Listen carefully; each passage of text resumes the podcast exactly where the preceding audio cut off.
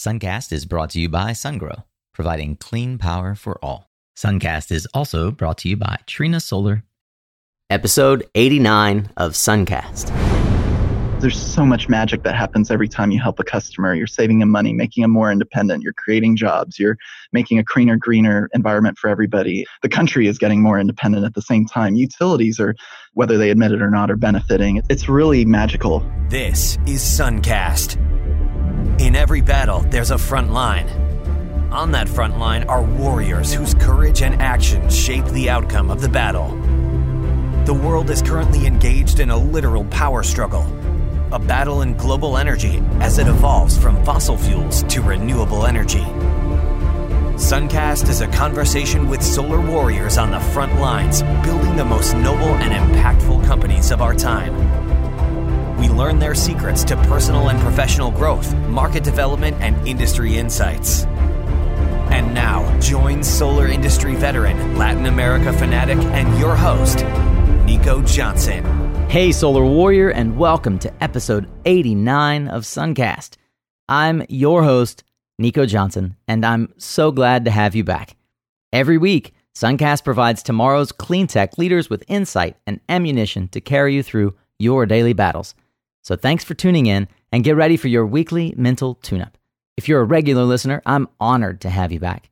Are you a new listener? Well, I'm equally grateful to have you with us as well. And I do hope that you'll check out some of the other amazing interviews with solar leaders like Jigar Shah, Dan Shugar, and Ed Feo.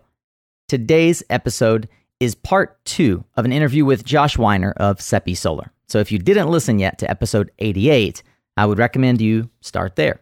Also, if you missed episode 86 called Join the Tribe, in it I explain how you can partner with me to help make Suncast a sustainable part of our lives together by joining the Suncast Energy Tribe.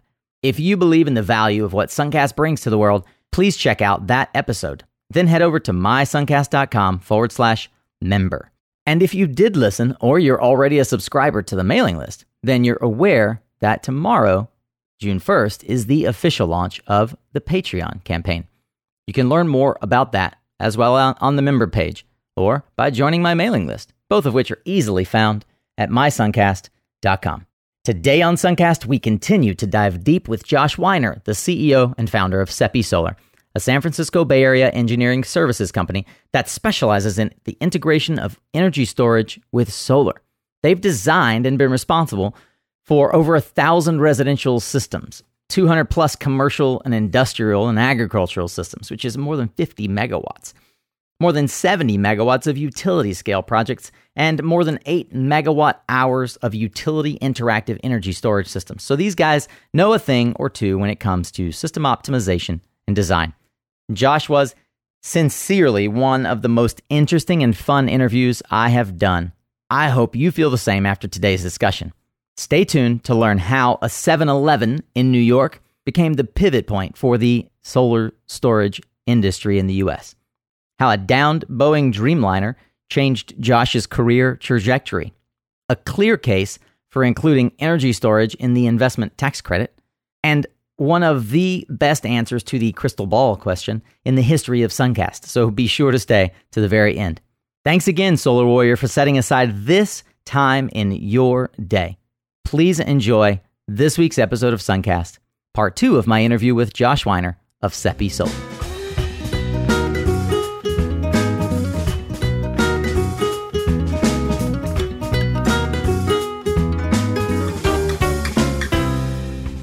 Green Charge wasn't always a sure bet. In fact, in 2011, it was a fledgling startup who got some press over not just a grant, we'll talk about that, but project that now might be considered one of the seminal pivot points for storage in the US storage market, a 7 Eleven in New York. Tell me about this 7 Eleven. Tell me about why that needed to happen and also how you managed to fund it. Yeah, I mean, it, it really began with three of us. A fellow by the name of Ron Prosser, amazing guy. He was VP of Global Services for Boeing for like 20 years, managed billions of dollars of Boeing money. Wow. Um, Vic Shao, the current CEO, or actually he just left, I think, about a month ago, and me. And the three of us, I remember having conference calls out of Mountain View Library where you had mm-hmm. free Wi Fi and free conference rooms and stuff. Right. I mean, we were sitting down like, okay, you know, electric vehicles are coming. Vic was the software guy. He came from Oracle. Ron was, you know, the big Boeing guy. And I was the technical engine nerd who knew a thing or two about solar. I love it. So we got together and we're like, you know, electric vehicles are coming. It's going to happen. We're talking about moving the entire gasoline infrastructure on the grid.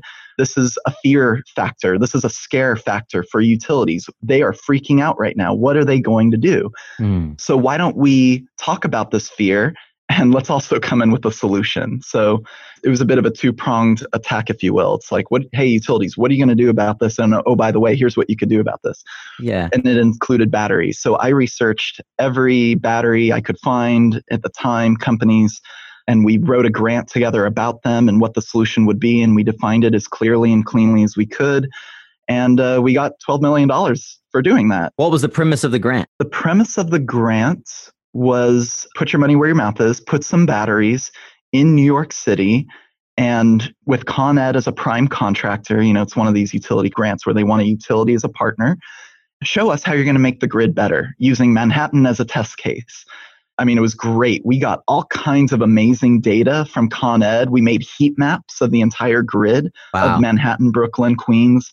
And we saw it dynamically day by day and morning, evening, afternoon, like how load shifts across the whole area. 7-Eleven was an early customer who was willing to be a guinea pig because you know they they also wanted to be one of the leaders in electric vehicle charging infrastructure. You know they right. have gas stations. They want yeah, so they want EV chargers. And what we learned is with the grant, we offered them a free charger, free level three high voltage charger. Wow. They were like, we can't afford a free charger because of our utility bill. And so it quickly became a question of how do you not just solve a charging problem, how do you solve an electricity problem? The solution there, of course, is solar storage and EV chargers. And so we did. We put like half a dozen of these systems in Manhattan, Brooklyn, Queens.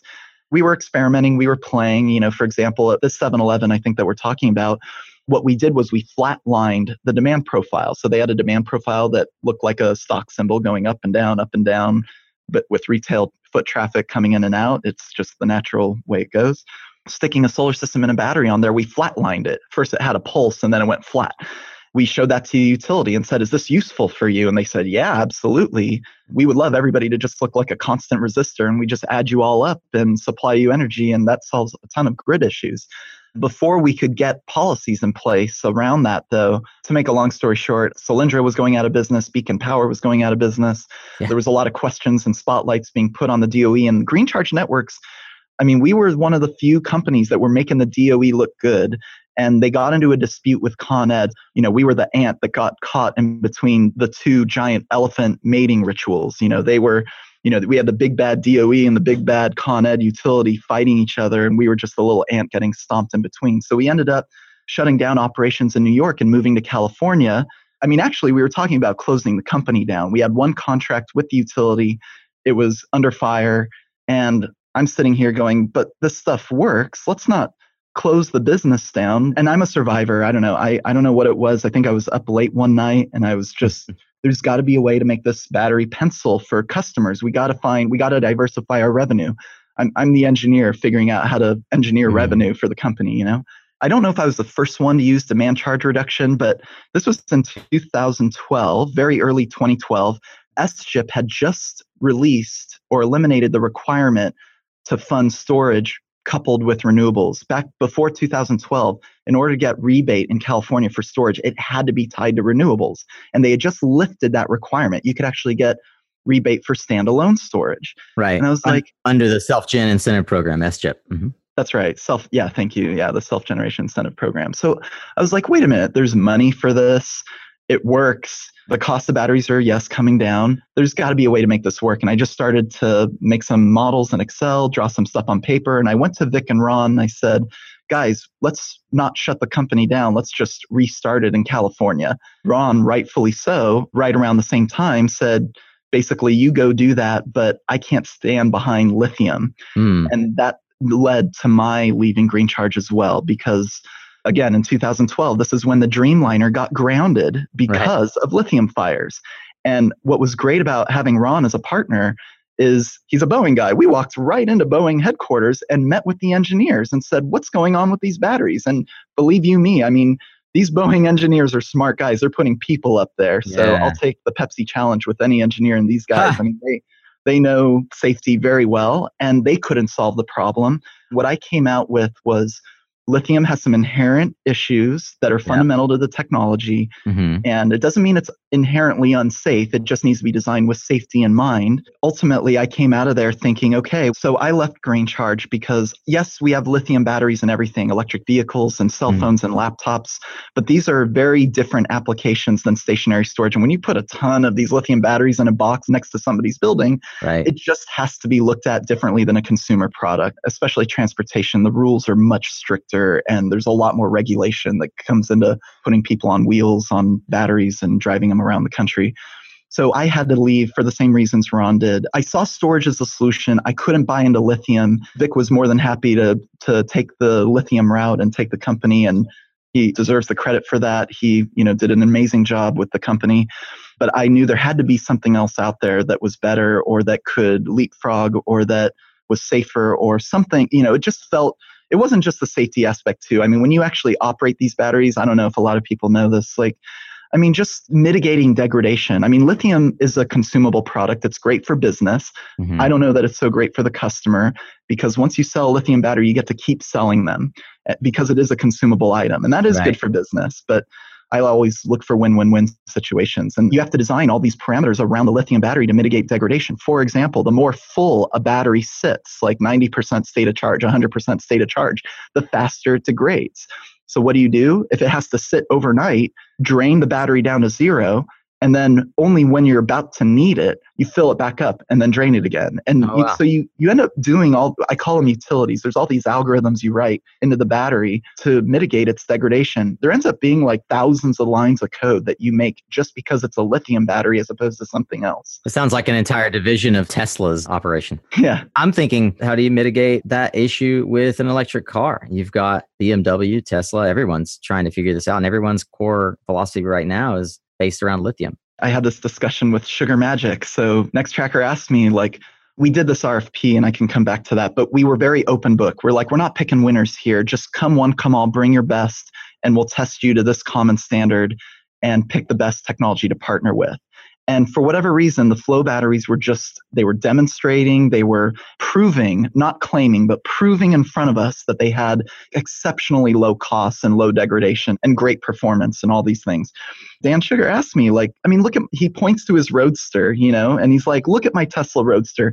This thing, I drive it hard. It's bouncing around, juggling, you know, moving around in this car, and I drive it hard. I mean, come on, why don't we just go with lithium? Everybody knows it and it works and it's great. You know, so to answer your question, why doesn't it work? Well, I asked him, how often do you drive it? And he's like, I drive it every day, every day. I- You know, I run this car every day. And I'm like, okay. And you drive from your house to the office. You know, how many miles is that roughly? He's like, oh, it's about 80 miles round trip, five days a week. I'm like, okay, well, if I remember correctly, a Tesla Roadster is a 250 mile battery, right? He says, yeah. And I said, so 80 miles round trip times five days a week, that's 400 miles. That's like two cycles a week, right? Yeah, it's two cycles a week. And over a year, that's 100 cycles. So, with all the great, wonderful, fun driving that we're doing with these electric vehicles, we're only cycling them 100 times a year. And these are 3,000 or 2,000 cycle batteries. Mm. So, yes, they're going to last long and great for electric vehicles. They're also great for electric vehicles because lithium likes short duration, high power bursts. Right. When you hit the accelerator of your electric car, you're pulling 30 kilowatts right out of that battery in an instant. And when you hit the regen braking, you're pumping 20 kilowatts right back into it in a moment. And you do that cycle hundreds of times in a single drive.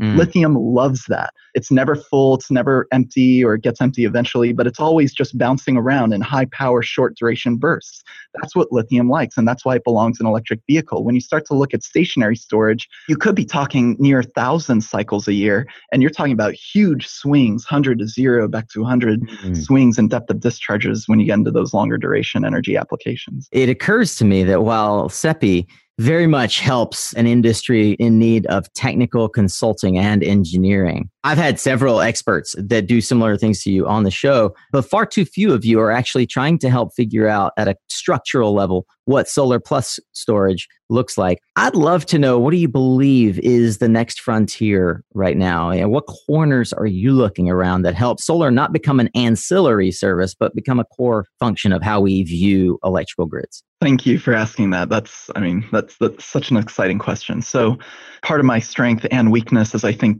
being early. so, I hope this becomes the next trend. So, in 2011 and 12, I was figuring out demand reduction. Everybody knows what demand reduction is today. That's the mainstream battery mm-hmm. application. What I think is coming up next, people have talked about value and revenue stacking, but it still sounds very ephemeral. So I'd like to make it a little more concrete.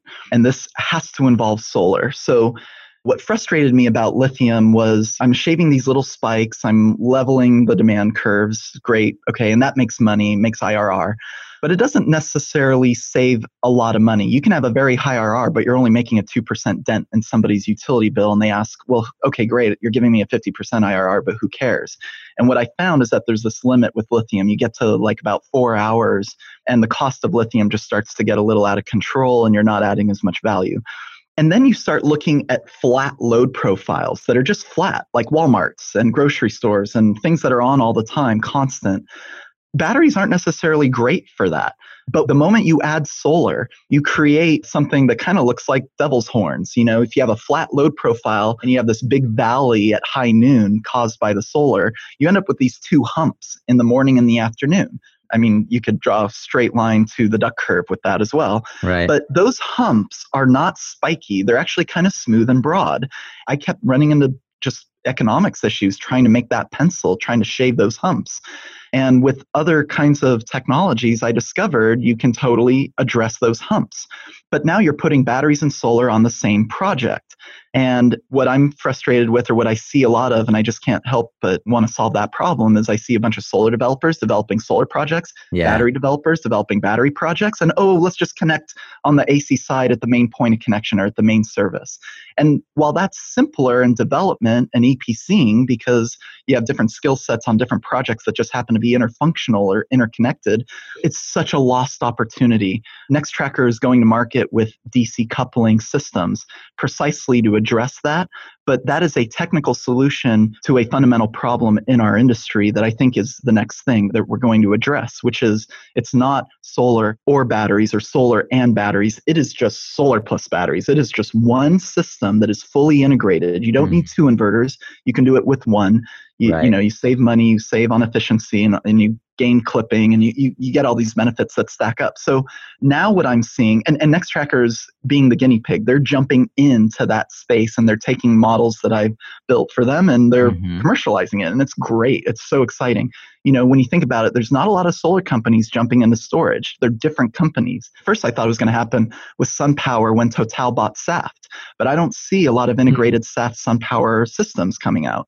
They seem to be separate still. Tesla Solar City, I thought I'd see it there, but they're still, you know, developing battery projects and they're developing solar projects. They are developing both as well, but they connect on the AC side. They don't look very integrated. In fact, the Powerwall version 1 was a DC coupled product that they discontinued in light of the second generation which they praise as you know lighter, cheaper, and more efficient and mm-hmm. more capacity. What they really did is switch to AC coupling, and that does simplify products a lot. DC coupling is harder from an engineering perspective. And then we saw Sun Edison do it.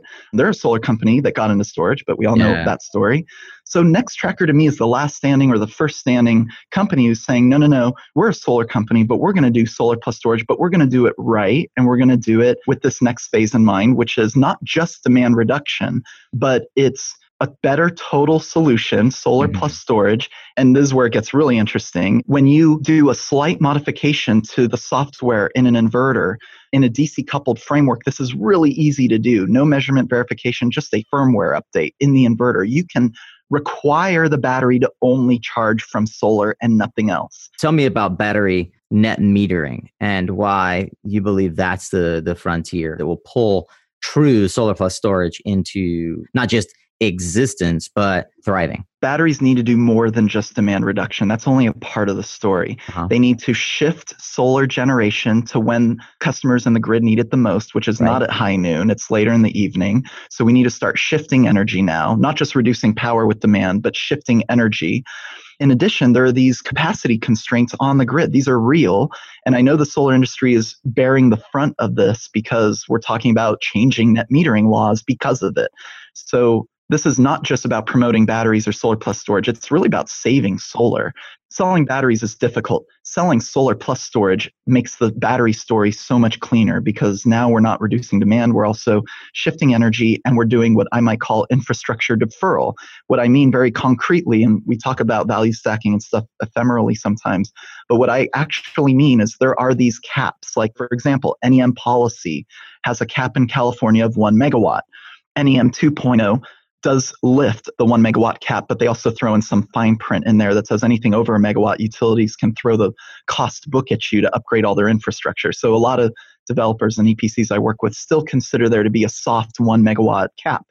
And that's just a policy cap. There's also technical, like interconnection caps. Certain parts of the grid are congested. There's too much solar there, or the feeders are too small. You need to add a neutral or a recloser. You need to upgrade transformers. I mean, this we're population growth, load growth, you know, our grid is getting outdated and, and infrastructure is getting constrained. So, what is great about a DC coupled system is you can supersize the DC to AC ratio, which most solar guys know. That's the ratio of your DC nameplate rating to the AC nameplate rating of your inverter. So we typically use like 1.2, 1.3, 1.4 roughly DC to AC ratios. But when you DC couple, you can do stuff like 1.8, 1.9, 2.0 DC wow. to AC ratios, which does a bunch of magic. One, it gives the customer, let's just take two megawatts DC, one megawatts AC as an example. Let's say that's a system. Customer gets two megawatts of energy now, but the grid only sees the impact of one megawatt AC. And they see it not just in one moment in time, but more smooth and spread out over time. But that's fine with them. That's actually what they want. They don't like intermittency. They actually prefer more base loady type of profiles. So that's a win-win. Customer gets all the energy of a 2 meg system. The utility only sees the impact of a 1 meg system. Mm-hmm. What we're actually doing is three things now. We're demand reducing, we're energy shifting, and where you draw the line by the way between those two things gets really blurry because you do both. You know, you arbitrage energy and you reduce demand when you do either of those two things. And then finally, you're deferring infrastructure upgrades by limiting one megawatt AC that impact to the utility grid. The utility grid now no longer has justification to build more stuff and rate base it to the consumer. And the company who's selling all this stuff gets to sell more stuff. So it's win win win. Customer gets all the energy they need with the utility getting less power impact, with the EPC or the developer making more margin. I'm having a hard time telling whether or not you're passionate about this. I'll give a little shout out to industry friend and uh, other podcast, the Solar Wake Up Live with Jan. They just recently interviewed Josh Brewer. And the reason I bring it up is because FlexGen also is sort of staking their claim on DC coupled. I'm a total neophyte to this. I'm just learning how this works. But I want to just state for the audience that Nextracker is out. They're going to get a lot of arrows in the back. They're certainly out leading the charge there are other companies like FlexGen and others who are taking their approach to DC coupled. I think this is a fascinating topic, one which we could do numerous hours of discussion around. You know, this question is what's the frontier? And I think that, like few people have been able to do, you more than adequately explained what the implications of battery net metering are. And not only that, but how one method of going about achieving it in a way that would get the stakeholders excited, right? The utilities. Yeah. Because the one thing that we've missed all along is that, not that we've missed, but the piece that's missing is we've been in a battle with them instead of trying to find a solution that they will acknowledge and put their stamp of approval on. To exactly your point, we've always been head to head with utilities, but with this net energy metering issues and laws, and by the way, to my last point, when you demand reduce, energy shift, and infrastructure defer, now NEM becomes critically important. The battery has to be able to export energy into the grid, which is why we need net energy metering for batteries. Right. But then you have to put some firmware into the inverter to restrict. Because you can't incentivize brown energy. You need to incentivize the thing that we're actually creating these buckets of policy or rate based incentive around. Exactly. And utilities, they don't want you to just buy their energy and sell it right back to them at a markup. Which is what STEM and Green Charge and others have gotten really good at. yeah, right, right, right. But by restricting the battery to only charge from PV, there's so much magic that just falls into place for both industry and the utilities, which brings us together. And this was actually the least controversial rule discussion that the CPUC commissioners told me they've ever witnessed. Wow. Because the utilities were totally on board with this. They were like, wait, if you just limit the battery to only charge from the solar. Okay, they didn't say that. I said that.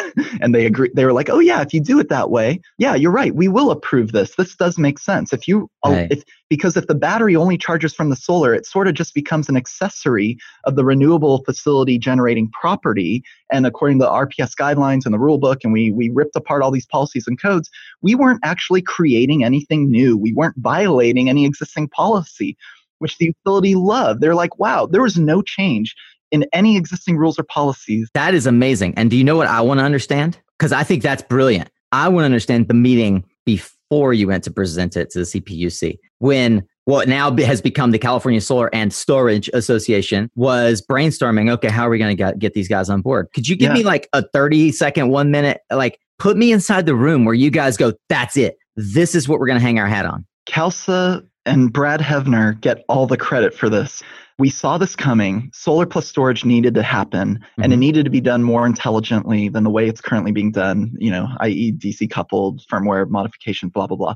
So, in partnership with Nextracker, Seppi Solar Nextracker came to CalSA and said, How do we get the utilities to buy into this? And they said, you know, they may actually even want to support this. Let's not do petition filing modifications and advice letters just yet. Let's just go talk to them. We got in the door with PG&E first, and we met with two departments, interconnection group and the policy group. Interconnection group had no problem with this. They're like, uh, we don't really care what you put on the DC side. If you put a one megawatt AC inverter in front of us, we will treat your system like a one megawatt AC system. Check the box. Great Yeah. they're like, look, we're just worried about safety and just making sure the grid actually works from a technical standpoint. So grid constraints, whatever, just stay below those limitations, Right. those technical limitations, and we got you covered. NEM policy people was tougher because they're like, well, you know, you're putting batteries together with solar. You know, we don't really have policies that directly address that. You're not hedging or arbitraging our own electrons to and from the grid when you restrict it to only charge from solar if all the electrons coming out of the battery come from solar, we know with 100% certainty that that is a policy that lives today that is allowed to NEM mm-hmm. and you're not changing the rules. And so they were just, conf- they, they were honestly, there was just a bit of confusion. They were just Yeah. like, we don't know if we can allow this or not. We're not opposed to it. We don't know how to be for it necessarily. So why don't we do this? Let's say this works. Let's come up with a test regime, a test protocol to prove that it works. How do you test an inverter to ensure it never allows grid charging to a battery? Because there's two ways to prevent that problem from buying energy and then selling it right back to the grid at a markup. One is to never export into the grid, non-export, Right. and which is what most battery companies do today. And then the other is to non-import. Just don't charge the battery from the grid. So we wanted to go that route. Nobody had done that yet, and it doesn't require any big rule changes. So we put some test regimes in place. And then what was great is we got UL to witness test it and then verify it. And so that was great because, hey, utility, you don't need to take our word for it, take UL's word for it. And they love that. So in partnership, I guess, with Nextracker, UL, Avalon Battery, Ideal Power, you know, the battery and the inverters that we were working with, and this test regime that Seppi Solar put together and negotiated directly with the utilities, we all came to agreement that, whoa, this actually works I love and it. you demonstrated it. You were the guinea pig and you did it. Like, great. Now let's go to the CPUC and file it and just get the yes. And we've had some ex parte meetings with the CPUC, like deputy commissioners, and they've told us, like, wait, so you put this together, you showed it to the utilities, and they agree with you. So what do you want from us? What's the problem here? And we're like, well, yeah, I guess we just did your job for you, just to prove it. Okay. And we'll we'll see what happens, you know. So So I want to just point out before we move on, I find that folks, as they're maturing in their career, they start to try to understand the various elements of building a business, right? And if you go back and listen to Dan Shugar's first episode, and there are a few other key examples of folks that we've interviewed on Suncast that point to this, there's a vast like chasm between sales, which is understanding the value proposition of a product and getting that into the market and business development. And I find a lot of folks on their LinkedIn, it says business development and they don't understand policy. They don't know who works at the utilities. They don't know the local decision makers in the muni that they're trying to influence for schools to have solar. If you are curious at all or have been up to this point, what does business development look like? This is a mini masterclass on what it takes to get new thought into the world, what it takes to get new technology past the gatekeepers and to get policy in the United States, which is the number one driver, to get policy built around the infrastructure you want to sell. And for all of you who are doing this in Latin America, this is exactly the way it has to be done. It's time tested and proven across time and across category that I mean, I think that one of the things that amazes me is like Dan Shugar is a master at this, right? He's done it since his days in, in he talked about this since his days in the 90s working at PG&E. This is how real change is made. You understand the problem you're trying to solve and then you move the boulders out of the way mechanically and emotionally through finding win-win-win like you said. And this I think is a really really smart one that our industry years from now will look back on and say, how did that actually happen? And I'm glad, like, I'm, i will be glad to say, hey, you should go listen to episode X with Josh Weiner if you really want to know how that happened, because that was a masterclass, my friend. Thank you for explaining that. In hindsight, looking back on it, I never thought of what I did as business development or corporate development or business anything. I look at businesses like systems. Mm. And then you can expand that, by the way. The business is a system, but the business is a relationship to its customers and to utilities and regulators. That is also a system and it all needs to work. I think to build consensus and to make these businesses thrive, yeah. thinking of it like, for me, it's helpful to think of it like a system where everybody wins and everybody's piece is accounted for and plugs into the puzzle. Where I see it falling apart is when somebody by brute force or gets really, I don't know, knuckleheaded or tunnel vision, I don't know, and sort of like plows a direction and pushes people out or away. And I never see that working in the long term, maybe short term It's got to be win win win, or else if it's win lose, it's really lose lose. We have to cut out anything that that ex parte thing. I think that's probably a no no. No, no, that's public okay. information. Yeah, that's okay. That's okay. Yeah, that's okay. Right. Yeah, yeah. I thought ex parte that's like a really scary thing to. It just means it just means out, outside of session. Outside of session, yeah. And that could be. Um, I don't know. I, I thought I thought the CPUC um, had got um, had to resign because he had ex parte discussion. Oh no no no! The all ex parte means is um, you're you're having a discussion outside of session, and it does the the whoever you're talking to is not allowed to tell you anything about their decision making process. They're not allowed to say we're thinking of deciding this. Okay. We're thinking. Right. They're they could get in trouble in an ex parte meeting by divulging what they're thinking we get to on our side on the industry side we get to say whatever the heck we want and they can just say anything. you know they just have to listen to us okay all right just wanted to make sure we're not going to get in trouble no no i think we'll thanks nico for getting josh arrested sometimes if I got arrested, that would be. Think of all the work I could get done if I was in prison. all right. Can I leave this in? this whole discussion? yeah, go for it. Oh man! So for those of you who don't know, your good friend and mine, Tor Valenza, Solar Fred, is uh, working at SepiSolar, and that's his voice in the background, trying to help us keep things on the straight and narrow. One of my favorite people in solar, right there. I'm going to move on to our next segment. You have such experience with entrepreneurs and as an entrepreneur. What advice might you give yourself back when you were starting on this journey so many years ago? Be very patient. I consider myself a very impatient person, but I've had people tell me I am one of the most patient people they know. Mm. And I think both things have really helped me in life. Like being impatient has served me in that regard to staying ahead of the curve and being clever and helping solve problems that are meaningful to people.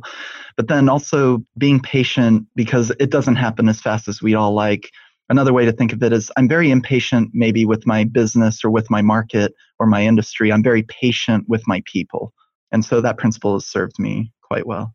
Along the same line, is there a principle or a lesson or takeaway that you've gleaned from your mentors and coaches that has helped you along in your career? Yeah, do everything with integrity and being true to my relationships. Yeah, I mean, taking care of that customer, right? I mean, it comes back to my driver, my motivation is to help people and to stay curious. You know, what is the pain point? How do I help this person? What is the best way to help this? One of my clients, Ben Lochtenberg of Zero Solar, taught me very early always need to take care of that customer. There's so much that gets done. Like you're you're making them by saving them money on their bill. We're not just selling solar panels, right? We're creating freedom, we're creating independence, we're solving cancer, we're delivering pizzas, uh-huh. we're doing laundry. Like whatever the business is, that's the business we're in. We're helping right. these people with their businesses, with their families. And there's so much magic that happens every time you help a customer. You're saving them money, making them more independent. You're creating jobs. You're making a cleaner, greener environment for everybody. The country is getting more independent at the same time. Utilities are whether they admit it or not, are benefiting. It's like you, in fact, every time you install a solar system, you are bringing down 100 year old infrastructure and policies and programs that have been designed over the last several decades.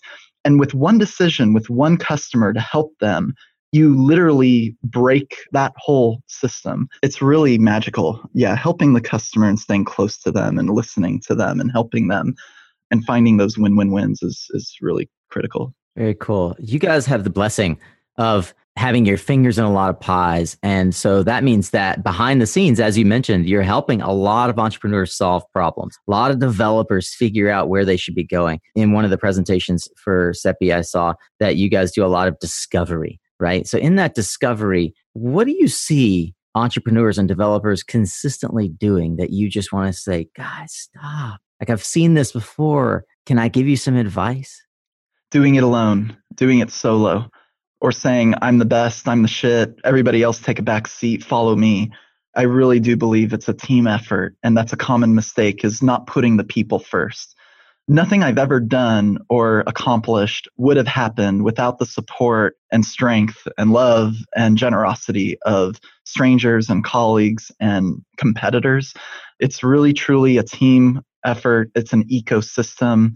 It is more difficult to do something in a team, but it is so worth it. Like, and, and it is so much more sustainable and long term. You can solve smaller problems more temporarily on your own.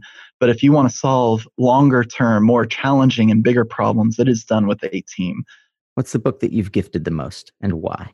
The Four Agreements. Wow. Have you ever what have a, you heard of that one? What a powerful book. Yeah, I've read it. Simple, to the point, direct and four very easy lessons maybe not so easy to implement but just simple right. easy to remember definitely works with everything if i remember correctly being true to your word which is like the integrity part of the equation saying what you do, doing what you say. I think he called it actually being impeccable with your word, mm-hmm. not making assumptions, which is really easy to do in construction, not taking things personally. You know, when somebody says you're a good person or you're a bad person, it's not a statement about you, it's a statement about their experience of you. And that's important to hear. And then finally, always doing your best. Those yeah. are the four agreements I think I, I live by, and I've gifted that book the most. As we wrap up, Josh, where can people find you? How can they connect with you? You can always reach me at info at sepisolar.com, our website, sepisolar.com, mm-hmm. and connect with me on LinkedIn. If you search my name, Joshua Weiner, W E I N E R, should come up. And then on Twitter as well, I'm at SepiSolar Josh. I have one question that is okay for you to be selfish on. Is there any way Suncast as an audience can help you? Is there something we can do on behalf of the SepiSolar mission? Keep doing what you're doing. Helping people like me get into the spotlight and sharing mm-hmm. my story is, I think, what you are amazing and awesome at. And I am so grateful for this and for you. And so my only request is please keep doing what you're doing. It's great. This is this was so much fun. Thank you. Really awesome. Thank you. I echo that request in every intro, and I genuinely mean it. I ask the audience to recommend folks that should be on the show. And Tor is a close friend of mine. And I just take for granted when Tor says you should talk to this guy, he's right. Man, did he nail it this time. So hmm. let's end today with a bold prediction. Joshua, one thing do you see happening in the market that perhaps nobody else is tracking? What's in your crystal ball? This is a big crystal ball. And I'm not saying it's right by any stretch of imagination, but first, solar plus storage plus microgrids solve an energy problem. And when you have a ubiquitous, clean amount of sustainable energy that is accessible to everyone, you can start to solve serious, serious world problems that policy has just unfortunately been unable to solve. I, I am a believer that technology, based on the evidence that I have, that I've seen, like medicine and of course, solar. Technology is a great solution for lots of life problems. We try to right. solve them with policies and governments. And I think those are valiant and great, noble efforts. But technology, I, I want to go the technology route. I think it's a little faster and for whatever reason easier for my poor brain. So solving the energy problem allows us to solve a water problem because yeah. getting clean water that's accessible to everybody requires a lot of energy. You know, just thinking about boiling water, for example, you know, it takes boiling water from zero to 99 degrees Celsius takes a certain amount of energy, but then getting the water boiling from 99 to 100 takes a lot more energy to get just wow. one more degree.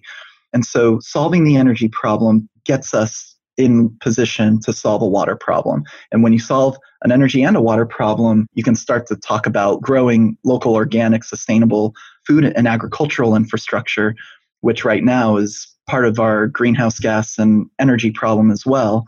So solving energy, then on to water, then to food. Then when you solve those problems, and I mean, now we're 20, 30, 40, hopefully not that far out, years out.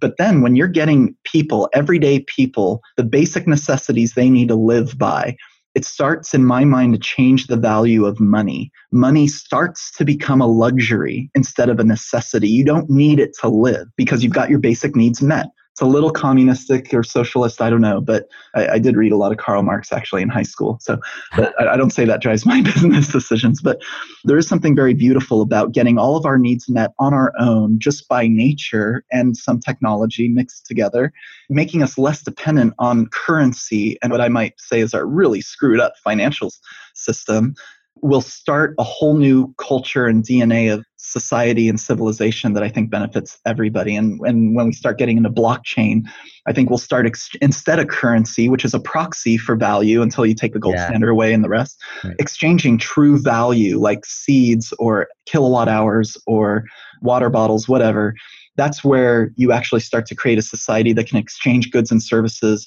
without the market manipulation that we experience through currency. And the whole world starts to get way more integrated and better and more efficient and lovely.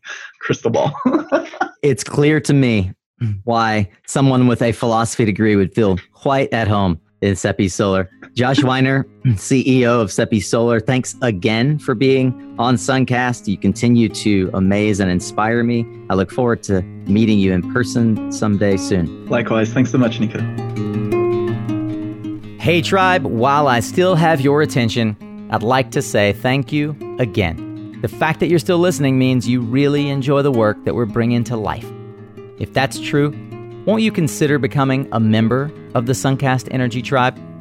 There are two ways you can do that, and they're both outlined on the website at mysuncast.com forward slash member, as well as in episode 86 of Suncast, in case you didn't yet have a chance to listen. A special shout out to Energy Tribe members Scott Muller and Natalia Flores, who have been constant supporters and are true solar warriors. You can join them at mysuncast.com forward slash member. And I look forward to formally welcoming you into the tribe as well, my friend. And thanks again for showing up. It's half the battle.